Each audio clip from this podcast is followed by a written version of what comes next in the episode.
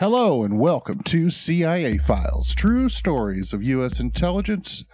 I'm Topher M. Ford. My co host, Brandon Givens. Brandon, words, I guess. I have words. Uh, oh, let's see. Uh, well, I'm still in Krakow. Uh, I touched um, a piece of uh, Russian bomb that someone brought back over the border. Uh, it's kind of interesting. And uh, we got Celox. Um, some people donated money to us, and um, I ordered some Celox, a whole bunch of it. And that's that um, Celox rapid ribbon for uh, wounds and stuff. And I was able to give that to groups to get over the border. So hopefully it'll save some lives. Kind of happy about that. Yeah. Um, outside of yeah, outside of that, I don't have too much news. Right on. Um, well, no news is good news, maybe. I don't know. we do have uh, well, uh, news, my wife's in news. Ireland. Uh, she just left Ireland to try to get her getting her ancestral citizenship, so she's off on that adventure. Ah, Yeah. Someone else has just landed. Someone else has um, took a plane ride today. It's in the news. Of course, this you'll probably hear this in the future, but Nancy Pelosi just landed in Taiwan. oh, wow. That's, yeah. Everybody's pretty kind of tense right now. yeah. I thought it was funny that. I'm sorry, you can't what? I can't get into my WeChat account anymore. And then maybe they, they heard about me. China heard about Brandon Givens and it's like, no more WeChat for you. Um, Um, Yeah, I um so today we're going to be talking about we're going to be going through a Newsweek article that was published last year that I found very interesting uh but it didn't get a lot of traction. This was written by writer and uh pot stirrer William Ar- Arkin on May 17th, 2021 in Newsweek. The article is titled Exclusive Inside the Military's Secret Undercover Army. And so this is basically an expose on this massive team of, you call them keyboard warriors, I guess, that are uh, employed by the Pentagon to um, well, dedicated to something called signature reduction. So now, signal reduction isn't a new term. Uh, it's been used for, it's been around, it's been used for years to describe ways to like minimize radar recognition for aircraft and, you know, uh, ships. Uh, it's also been used to de- to describe other methods to hide signs of soldiers and other agents in the field. Navy SEALs and other special ops teams often have to contend with this, especially in recent years, as things like small drones and heat mapping uh, make sneaking into an area undetected more and more difficult. Um, but we're not talking about that today. Today we're talking about Not that. yeah. Well, I just wanted to clarify that, you know, this isn't a brand new term. In the digital world, uh, signal reduction refers to the massive amounts of data that we leave behind on the internet. Uh, specialists in open source intelligence have found ways to find, uh, have ways to find these details. You know, they can look up information a lot of information that you might not even realize is available, uh, as well as information you think that's secret or hidden. So, you know, open source intelligence. I can I can do like a quick Google search on an individual, and often get their you know like their home address and like for example i once just to see i did a google search on ex or former CIA officer Mark Polymeropoulos, and I was able to get his home address, uh, like schematics for his house, and the the address that was listed listed was a rental. I was able to see the you know, like the rental company or owner of the house. Um, I was able to see just past legal and personal information, and that was of a CIA officer. you know, so that information is out there. It it sometimes information Maybe that was all fake stuff, though. Maybe that was all fake stuff put online Maybe. by the signature reduction people. possibly. Yeah. Um, it's possible. Um, but yeah, so that's what that's actually it's a good way to point out that that's what the signal reduction team uh, does. So for their agents and operatives who go out into the field, um, this team will scour the internet to reduce the amount of information that is out there on the agents. They will also work to build fake online personas to help their help bolster their cover stories. So um this information we've mentioned stuff like this before as open source intelligence or OSINT. Uh, OSINT news outlet Bellingcat's team of OSINT trackers have been using this information for years now to track American terrorists, Russian spies, illegal attacks. Uh, I remember they were once able to track an American radical right wing extremist. He was a member of like the Proud Boys of the Oath Keepers or some group like that, and he was wanted uh, for he, he. There was a warrant out for his arrest, so he fled to Eastern Europe, and members of Bellingcat were able to track him because he was still posting pictures to social media, you know, where and he would have like the location services of Instagram turned off, thinking that that was enough to hide his location. But they were able to still track him down from the, you know, like other um, metadata and EXIF data that is embedded in that photo, uh, the photographs he uploaded. They were even also able to use hints from the background in the photo itself, you know, of like the wall behind him and stuff to track him down. Uh, Bellingcat, they were able to expose the identity of Russian assassins and a whole Russian assassin network who've uh, killed or attempted to kill people in other countries. Um, Alexei Navalny is one of those people, you know, the guy who was trying to run against Putin and challenge Putin and call him out for corruption. He's in prison now. Um, and he may not ever get out again.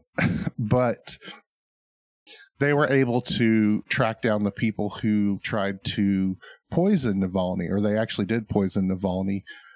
Um, but yeah, they were able to do all of this using open source intelligence. And so uh, here's a quote. This is a quote. Sorry, this is a quote from a private company called Optics Management. This is from their website, opticsmanagement.com. This is their definition. Signature reduction is a technique used by the military and intelligence agencies to reduce online information or signatures of their undercover operatives. In civilian terms, it is a counter surveillance technique designed to thwart online reconnaissance by stalkers, hackers, and otherwise bad actors. Most people are unaware of the sheer amount of information available about them online. Signature reduction helps you hide your personal information from bad actors by reducing the searchable pr- footprint of online activities common to the average internet user. This includes, but is not limited to, not limited to purchasing subscriptions, booking vacations, and checking in with social platforms such as Facebook and Google Plus, which I thought was funny because this is obviously an old article. Google Plus hasn't been around for quite a while. So the the team that is um, that works for the Pentagon is roughly about 60,000 people, which is m- way more than even uh, do the same thing for like the CIA. This is, here's a quote from the Newsweek article. Quote, the signature reduction effort engages some 130 private companies to administer the new clandestine world. Dozens of little known and secret government organizations support the program, doling out classified contracts and overseeing publicly unacknowledged operations. Altogether, the companies pull in over $900 million annually to service the clandestine force, doing everything from creating false documentation and paying the bills and taxes of individuals operating under assumed names to manufacturing disguises and other devices to thwart detection and identification to building invisible devices to photograph and listen in on activity in the mo- most re- in the most remote corners of the Middle East and Africa. So, uh, what's it, another interesting thing that's in there? It says uh, paying the bills and taxes. So, one of the things that these groups will do is they will help maintain the real identity of the agents who are working undercover so that the agents uh, you know their mortgage and their utilities are paid while they're uh, working overseas so that when they come back home you know their lights are still on and they still have a house uh, because those are things that they can't tend to themselves because paying your bills with your credit card you know from your laptop in Dubai is probably going to, uh, you know, give you away. Oh. Here's an uh, more from the article quote. The newest and fastest growing group is the clandestine army that never leaves their keyboards. These are the cutting edge cyber fighters and intelligence collectors who assume false personas online, employing non attribution and misattribution techniques to hide the who and the where of their online presence while they search for high value targets and collect what is called publicly accessible information or even engage in campaigns to influence and manipulate social media hundreds work in and for the NSA, but over the past five years, every military intelligence and special operations unit has developed some kind of web operations cell that both collects intelligence and tends to the operational security of its very activities. Uh, Arkin wrote that there are six principles of signature reduction. Those are credibility, compatibility, realism, supportability, verity, and compliance. So um, I think some of those are pretty, uh, I guess, maybe a little self explanatory. Like credibility does this person's profile seem credible? You know, does that person, uh, if you see them in their undercover guys, and then you look at their fake Facebook account, uh, does the Facebook account match what you see. So like, are they are they claiming to be like the Prince of Monaco, but they're dressed like a schlub in real life? You know, um, compatibility and realism. Um, so, and to be, I, they didn't get it too much into the definition of all of these terms.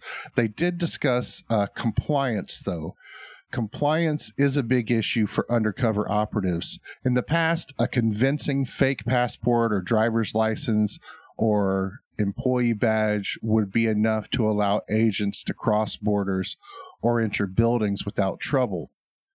But now such information is backed up in databases that security personnel check your ID against the secret army helps with this by being able to access these databases and make temporary changes long enough for operatives to get in and out of where they need to go. Uh, this is described in Arkin's article as the express lane. So, existence of this express lane was actually revealed in WikiLeaks Vault 7 leak uh, of a massive trove of CIA files. And we talked a little bit about that when we discussed Julian Assange and WikiLeaks uh, a few weeks ago. so basically, what this means, though, is a person is trying to cross the border with a a fake passport, and they're not in the database that the border guards are going to be checking to make sure the passport is valid. So the person working on their computer for the express lane can access that database, put that person's fake identity inside of it, then the person can cross the border. They get cleared to uh, you know to go, and then the person working on the express lane will then go back and erase it so that there's no trace of that person in the database again. Um, ghost. Yes. And honestly, like reading through this article, all of it sounds very much like what movies have come to lead us to expect. Uh, a lot of this reminds me of Mission Impossible stuff um, with, you know, Simon Pegg's character uh, working on the, the laptop doing hacking, although in this case, hacking is mostly just um, monitoring Facebook and Instagram and occasionally breaking into a database. Although in their instances, it seems like they don't have to break into or hack into anything, they already have access to it.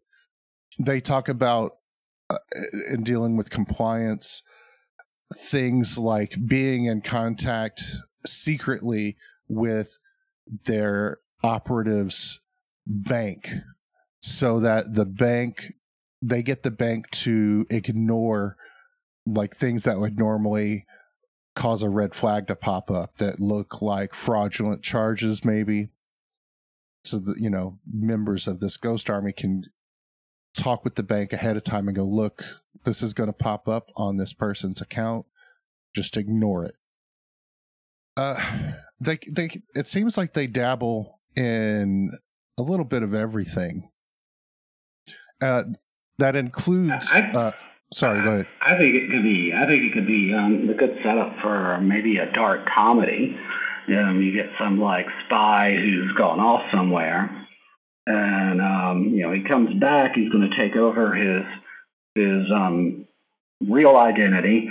Um, but the person pretending to be him has like catfished a bunch of women and committed fraud and for men, women and men too, and um, gotten up a bunch of credit card debt and um, you know has all kind of pictures of him photoshopped with super expert photoshopping that's impossible to trace, doing horrible things or up to no good. it's like he's got warrants out for him in four different states.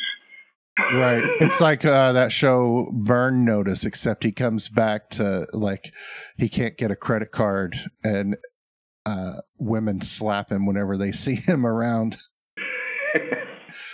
um, but yeah, so another thing that these secret firms do is uh, they do research and development for new spy gear, uh, making tracking devices, listening devices, uh, and making tiny, tiny spy tools. You know, uh, which is that's been around as long as technology has been around. um, some private firms, and this is another thing that reminded me a lot of the Mission Impossible movies. Uh, some private firms they have developed uh, technology like hyper realistic rubber face masks. Uh, they supposedly have these thin latex gloves that look like real skin. They're not discernible as fake and they have fake fingerprints embedded in them. Um, you know. Oh man, you could. This is like a frame. You could frame someone so well with this. I know. And actually, last night, as I was reading through some of this stuff, uh, and I was in a more paranoid mood, I was like, "Oh no! Just think about what they could do to me if they were ever decided that I'm a threat." Of course, and I was like, I, Chris, you got maybe a thousand subscribers. You're, you're. I think you're fine. but you know, Aww. the late the late hours, you get to start worrying about the shadows. So uh, speaking of threats, um, in 2015, ISIS, and this is kind of this uh, under uh, like reinforces the importance of this invisible army. Uh, in 2015, ISIS exposed the real identities of over 1,300 military personnel, encouraging Islamic extremists across the globe to target these individuals and their families. Shortly after that, Russian hackers posing as ISIS members started messaging personnel on Facebook, threatening them and their families. Uh, you know, and they were getting this information from a lot of different sources. One of them turned out to be uh, fitness tracker watches that were being worn by U.S. soldiers and other personnel, like when they would go out for jogs or exercising. um, those fitness tracker watches would give away their location and uh, pro- you know and i'm sure that if if the fitness like a lot of information that they maybe didn't get directly from the fitness tracker watch the fitness trackers provided what is called an osint is a pivot which me, which is like you get a little piece of information that by itself may or may not be valuable but it le- it points you in the direction of another source of information so uh, you know and i don't know exactly the details of how they use the fitness watches um, but yeah it's everything every little thing like sometimes you think you, everything's locked down but you'll give away one little piece of information that on its own seems insignificant but it can act like a trail of breadcrumbs back to sensitive information. And then uh, another example, um, and a much more egregious example of this was uh, more recently, Russian soldiers were uh, inadvertently sharing sensitive operational details via social media in the first weeks of Russia's invasion of Ukraine. And I think we talked about that some. Russian soldiers were posting Instagram pictures and TikTok videos of themselves, you know, like heading toward Ukraine or crossing in the border or getting ready to, you know, start fighting. And they're like videos of uh, themselves, like, "Hey, I'm in, I'm in Ukraine. I don't know what we're doing here, but here we are." And you know, there would be lots of information in those videos that they wouldn't, they didn't realize are there. Um, and then there was, of course, the Some of them, it's like they didn't care. like Right. posing with, I'm totally about to steal this. And now yeah, I dare you to find me. Here's my And- ID with my address. and I yeah, well, and I think it also part of it underscored that a lot of the soldiers at, at the very beginning didn't know what they were getting into. that they hadn't been fully briefed on what exactly they were going to be doing. Yeah, and we had the same thing with the soldier in that special operations group in uh Buka. Was that it? I think it was Buka, yeah. um, in Ukraine who spray painted his Instagram handle on a wall in a town where they were committing war crimes. You know, that's Talking about tagging. Whoopsie. Anyway, um, yeah, that's that is the opposite of signal reduction. That it would be signal amplification.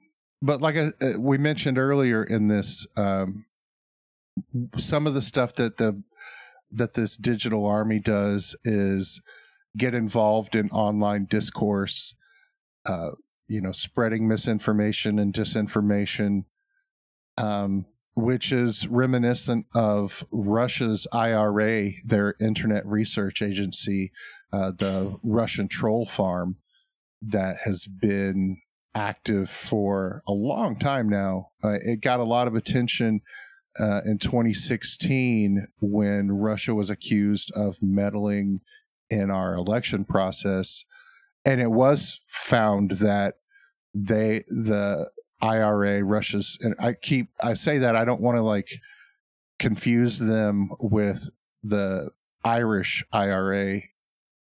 Yeah, they were very active during our election season, um, posting lots of lies, conspiracy theories. Um, they pose as members of activist groups, or sometimes they even create entire fake activist groups to inflame arguments and incite anger. Uh, yeah, the, um, there's uh, indictment, I think, um, yesterday or today of um, uh, would be Russian agents behind Calexit. You know, like California is going to succeed. So um, yeah, Russian national was kind of behind that, um, or one of the people kind of egging it on. And so yeah, there's thought that.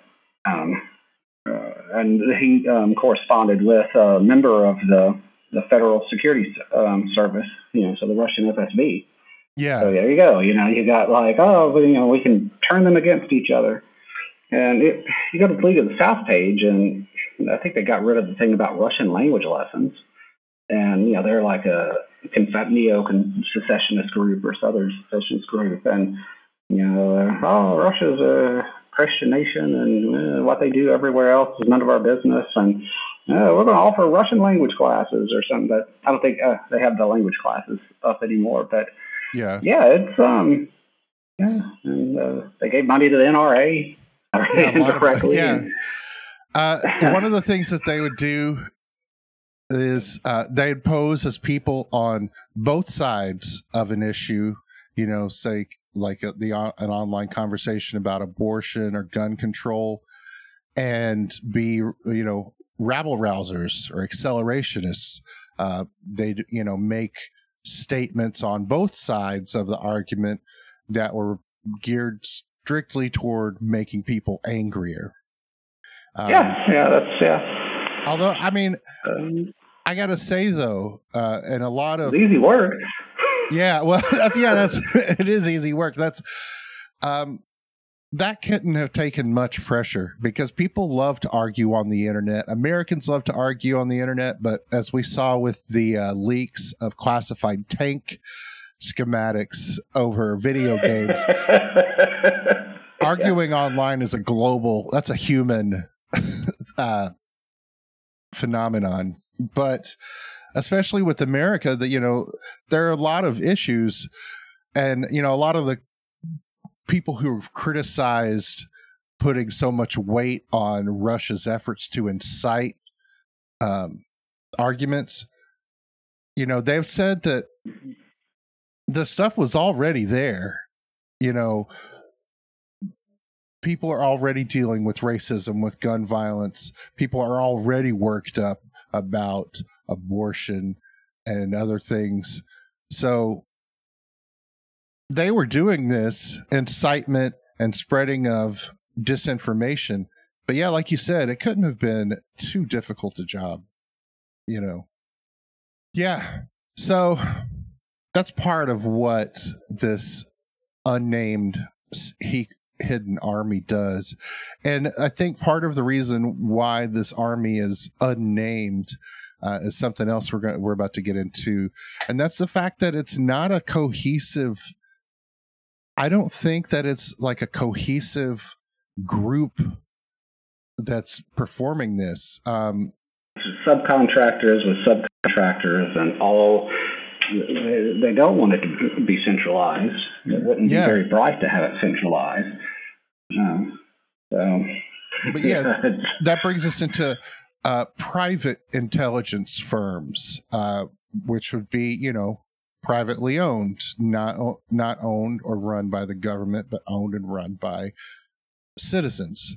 Uh, the private intelligence firms aren't new. Uh, if you remember, we when we covered William Samuel Steve, Stephenson, he founded his own intelligence firm uh, before World War II because his business connections gave him a lot of insight into the German buildup before the war, and he had took that to the British government and said, "Hey, the, this, look at the stuff I found out," and they're like, "Eh, we, we don't have time for that." And he's like, "This is pretty important, so I'm just going to do it."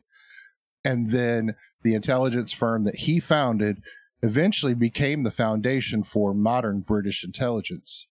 Um, at a conference in 2007, the Defense Intelligence Agency uh, revealed that 70% of its budget was spent on private contractors. Uh, when Salon first ran this story, they spoke to someone from the uh, director of national intelligence's office about this figure. From that article, quote, Trey Brown, a DNI press officer, told Salon that the 70% figure disclosed by Everett refers to everything that U.S. intelligence agencies buy, from pencils to buildings to whatever devices we use to collect intelligence asked how much of the money doled out goes toward big ticket items like military spy satellites, he replied, quote, we can't really talk about those kinds of things. Which, you know, that, that tracks. Um, the intelligence industrial complex has been building alongside the military industrial content complex pretty much like they've been in lockstep. They've been, I mean, they're almost like two sides of the same industrial coin. And, right. Well, I mean that that's really uh, so. Like the the Republican Party, a lot of what their stuff is is um, uh, giving the money to the corporations, like taking public debt and make turning it into private profit. Profit. Uh, they, they, a lot of them, the Democrats and Republicans, want the same things done. They they want people to be put in prisons. They they want the mail delivered. Um, they they want some kind of retirement pay for people. Um, it's just the uh, Republicans, and this is one thing that is consistent going all the way back to Lincoln with the Republican Party is they care about the corporations, and that's the one thing that they do that has been been consistent with them, and they want to make take that public money and make it private. And there's this whole myth that, you know, has been started with Reagan and probably goes back before that corporations are are more efficient or they're they're better at it. And right. that myth should it, it, it's been very much disproven. I mean, just right. You, you see, I worked uh, as a social worker for a, a like a private, like semi nonprofit that contracted with the state I can't remember exactly if it was considered nonprofit or for profit, how that exactly worked, but it was not government. Um, I can't say it was any more efficient. It just seemed to be a way to pay people less. And, right. Um, they tried to find creative ways to make it look profitable, or to like you know how do you how do you make helping a disabled person a profitable venture? And you know, and uh, that, that's making me think. Uh, I read about one of these contractors that was in, a, a kind of cyber engage. Their company was supposed to argue with um, with um, like uh, Islamicist, you know, like far right Islamicist, and so this, you know, private company they sold their services to the U.S. military, and they hired um, Arabic speakers, but it was uh, a lot of times people that really didn't speak Arabic very well, or people that spoke Arabic, but it was like Moroccan Arabic and not Palestinian style Arabic. And right. they, and worse, they didn't know the true politics. Like they didn't know the difference between um, Hezbollah and you know, well, I, and I was going to say Maronite Christians, which maybe they didn't know that, but Hamas and Hezbollah, they wouldn't know the difference between those two. And they created some weird system where anytime they engaged in a conversation with someone and it ended where they had the last word or something, then they won the engagement. And then they would try to mathematically add up the engagement. Right. And it's understandable that they're otherwise trying known to as, find. Uh, a, sorry, I was just going to say that's that's uh, the technical term for that is called juking the stats. I think. well, they just had to try to create a system for stats. I don't right. even know so much that they were faking them. It's just we have to find a way to make this look. We got to find like a way to we're quant- giving our money's worth. Yeah. Yeah, quantify and qualify, and like uh, prison, like the private prisons, which is you know not worked out very well for either the prisoners or society mainly because we've created a profit point for incarcerating people. And that should scare, that should be scary because if we know that there's money in putting people in jail, then there are going to be people that want to put people in jail for the money. Oh yeah, well that's from what I hear. That's you know, private prisons have been one of the secret uh, motivating factors are trying to oppose legalization of marijuana in the United States. I remember uh, a while back here in Florida. I'm pretty sure this was when uh, Rick Scott was still the governor. Their their uh, talk came up again about legalizing recreational mar- recreational marijuana in the state, and the private prisons came like popped up and said, just to remind you guys, uh, you're contractually obligated to fulfill a quota of prisoners every year. So think about that before you, you know, go lifting certain laws. And that was very eye opening for me. I was like, oh, that's that's not uh that sounds like a really bad way to conduct things. I mean, it sounds okay if you're yeah. in the private prison business, but if you're in the individual freedoms business, uh, that sounds a little. yeah. Well, and also just the, the putting their thumb on public policy and not to, for the betterment of society, but because of their profit margin. That's just basic basic ethics. You know, yeah. Like if you're going to benefit directly in such a way, you're kind of like stay back. It's just like if I'm a judge and my my daughter is the one that's been arrested, I really shouldn't be the sitting on the bench or something, you know. Right. This is but at the same that, time, I'm a judge, and the uh, this private prison that's in my district or jurisdiction or what have you. Um, they need more prisoners so they can farm out the labor. And so that judge maybe gets a little bonus for sending more people there. Um, we've seen that happen before too. So, but so, but yeah, to bring this back to intelligence and what this uh, private, uh, you know, like the the movement to privatize intelligence has done. There's been um, this is, and this has been building for a while. Uh, d- the development of a uh, revolving door of sorts between official government intelligence agencies and private intelligence firms. In the book Legacy of Ashes, which I recommend um, to everyone if you're interested in the CIA's history, author Tim Weiner discussed how the CIA has been facing a shortage of analysts and officers uh, due to more lucrative jobs with private firms. So you could get a, you know, you get a, hired on with the CIA to be a, an analyst work there for a couple of years, and then take a position doing the same thing for a private firm, but for way more money. And and then the CIA eh, now instead of you know having this person on the payroll, they've got to pay this independent contractor much more, you know, for the same work. But I was also reading that some officials in the government think that it's beneficial for the intelligence agencies because they say that these their analysts and officers are that they like go back and forth. So they'll work for the CIA um and then they'll go and work for a private intelligence firm and then after a while they'll come back to work at the CIA, um, and that that keeps um, ideas flowing. Um, it keeps things uh, dynamic, I guess. Um, but it also kind of sounds like it's making intelligence more expensive for the government. Well, yeah, uh, perhaps purposely so. Right. And uh, like uh, all the laundry, the, the military in Iraq. It's like, oh, we're not going to have soldiers do laundry. That's going to be a private job.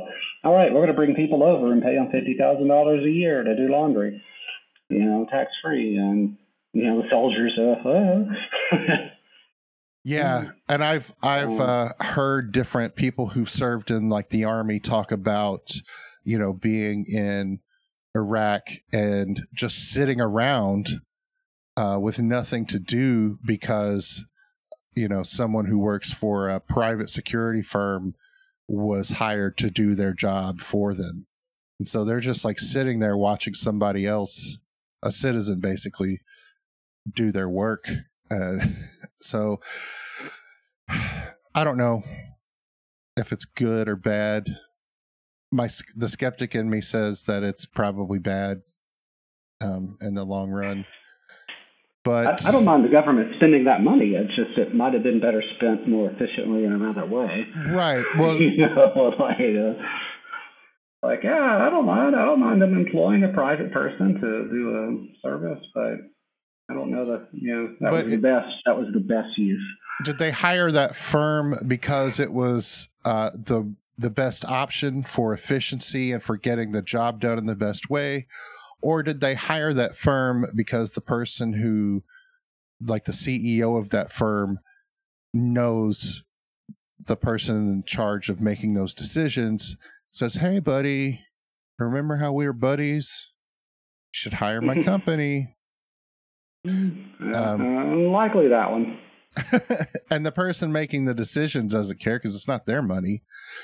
Um, you know, so it's I, it's something I've been really interested in is just this notion of the intelligence industrial complex. You know, you're probably familiar with Eisenhower's speech warning about the military industrial complex that sort of uh, emerged from the debris of World War II and the intelligence industrial complex, I think, has been growing with the military industrial complex this whole time. It just has gone unnoticed because that's what you want. If you're an intelligence company, you probably want it.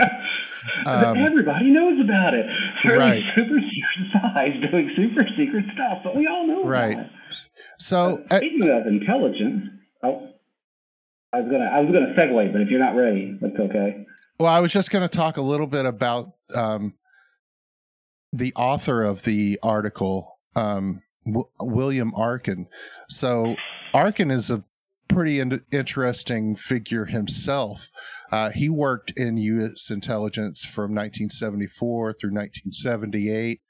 Um, after he left uh, U.S. intelligence, he authored four volumes of the nuclear weapons data book it's kind of it seems from i haven't read anything from the data books themselves but from what i've descriptions of it, it they sound like encyclopedias about uh, nuclear weapons which not a lot of people were happy about um, the second volume included locations of both U.S. and foreign nuclear weapons.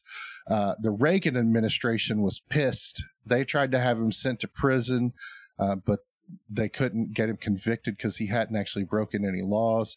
Later volumes of it revealed like U.S. intentions of moving, secretly moving nuclear weapons to other parts of the world so that they'd have them there but people wouldn't know that they were there. Um, that again did not make him many friends in the U.S. government. Uh, since then, Arkin has been re- reporting on human rights violations everywhere. He's been a conflict journalist reporting from war torn locations. He's written on the use of weapons like cluster bombs, uh, he wrote about the Pentagon's research into building mini nuclear weapons, like a suitcase bomb or a backpack bomb. Um, that led to a congressional ban on such weapons and a pledge from the U.S. government not to develop or use such weapons in the future. Um, so he's, you know, he's a whistleblower, a muckraker, if you will. Uh, in t- 2003, he reported on General William Boykin discussing the war on terror as a religious war, and Boykin wanted to engage in a Christian jihad.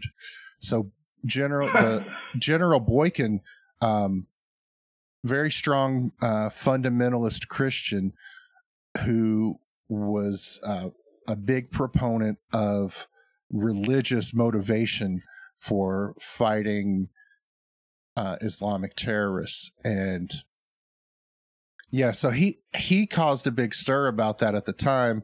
Um, it sort of the story I think kind of went away, um, but it seems pretty relevant these days. it's yeah, it's something we're going to talk about in Rise of Mammon. Um, the at some point um, the prevalence of fundamentalist Christianity and you know the far right uh, evangelical movement spreading through the military. Um, it's a thing, and not to say that I'm like this isn't trying to condemn people who are in the military who are Christians or even evangelicals. Um, but it do, it is worrying to think that the military leaders are in lockstep with the notion of turning America into a Christian theocracy. Um, but yeah, that's a story. That's a discussion for another time. Uh, things seem to be heating up in Kosovo, and we have. All right, so just quick background: Serbia, uh, well, Yugoslavia, uh, which uh, dissolved, was made up of Slovenia, uh, Catholic speaking, uh, Catholic um, Slovenian speaking Croatia, which is um, mostly Roman Catholic, and they speak Croatian, which is very close to Serbian, but they write with Roman letters. Um, Serbia um, itself, which is Eastern Orthodox, and write in Cyrillic, um, speaking Serbian, which is again very similar to Croatian but different form of spelling. And then Bosnia itself, uh, Bosnia Herzegovina, and this is this region kind of in between Croatia and Serbia that has a mixture of these um, you know, Catholic Croatians, um, Orthodox Serbians, and um, Muslim Serbians because um, it had been under the Ottoman Empire, and a lot of um, you know the locals converted to, to Islam. And when Yugoslavia fell apart, uh, that the Serbs in that area wanted um, the whole kit and caboodle to remain part of Serbia, and there was a civil war, and it was pretty brutal. And it was essentially a modern day Christian versus Muslim religious war. And you know there were uh, it was considered a case of genocide. Uh, you know, Muslims were, were killed in mass graves, uh, put in mass graves, uh, in concentration camps. And then Kosovo, uh, which was also part of Serbia at the time, and it is Albanian. You know, uh, they speak Albanian. They're largely Muslim, though there are um, Albanian Catholics as well. Mother Teresa was an Albanian Catholic. Um, but anyway, Kosovo itself um, broke away, and there was another war, which um, Serbia lost. And there's been kind of a brokered peace. Well, there's a border area with Kosovo that it's a majority Serbian. And so they're kind of like, well, we want to be part of Serbia. And Kosovo is like, nah. And they have been driving around with um, like Serbian license plates. So uh, you, you, got like your government gets its legitimacy essentially from things like who can give you a traffic fine, who can give you your driver's license, who can give you your passport, um, who gives the you know the license that goes on your vehicle. And Kosovo is now trying to you know, say, no, look, it's it's time for you guys to recognize that you're part of Kosovo and put on the you know, our, our license plates. And um, there was a protest, and the border was blocked, and there was some shooting. And so the KFOR, which is the NATO mission there, says we're ready to respond. But in line with intelligence, I guess you know, should think about, in case you don't know, meet the president of Serbia. And his name is Alexander uh, see, um, Vucic. No, Vucic. Yeah, Alexander Vucic. and he was the Minister of Information from 1999 to 2000. He's uh, during the war, he was um, you know pretty pretty hardcore um, Serbian. Uh, this should all be Serbia, Greater Serbia, Irredentis sort of thing. Um, but since then, he's kind of backslid and like, ah, well, you know, we should all get along. We should get, we should integrate with Europe. And he's got this political party that's socially conservative, but um, it's pro-European, low taxes. Uh, I mean, it's in, in many ways similar to what you'd say like the, the modern Republican Party, socially conservative yet neoliberal policies like low taxation, free trade, and that sort of thing. Um, and, but he has been shutting down the press, or at least accused of it.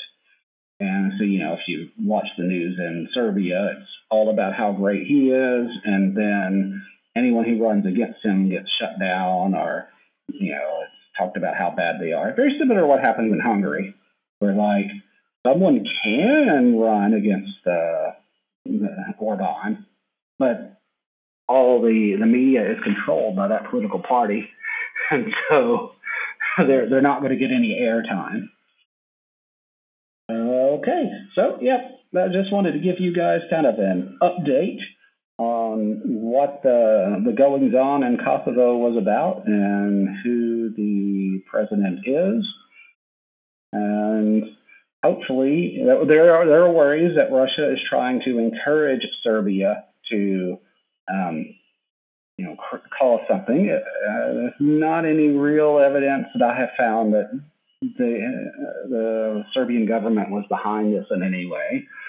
Um, now the Bosnia and Herzegovina, Bosnia and Herzegovina has been split into kind of two separate areas. One is mostly Serbian, and one is kind of like um, uh, Bosnian Muslim and Croatian. Um, they're they live more side by side than their group and the Serbian Republic within that has been kind of agitating for more independence or to be able to nullify, um, you know, like central government federal decisions. And so it's, you know, it's something to keep your eye on and kind of worry about. okay, cool. Because I thought we were out of things to worry about. so, it's good to know. Um, yeah. So anyway, I hope that that's been informative, and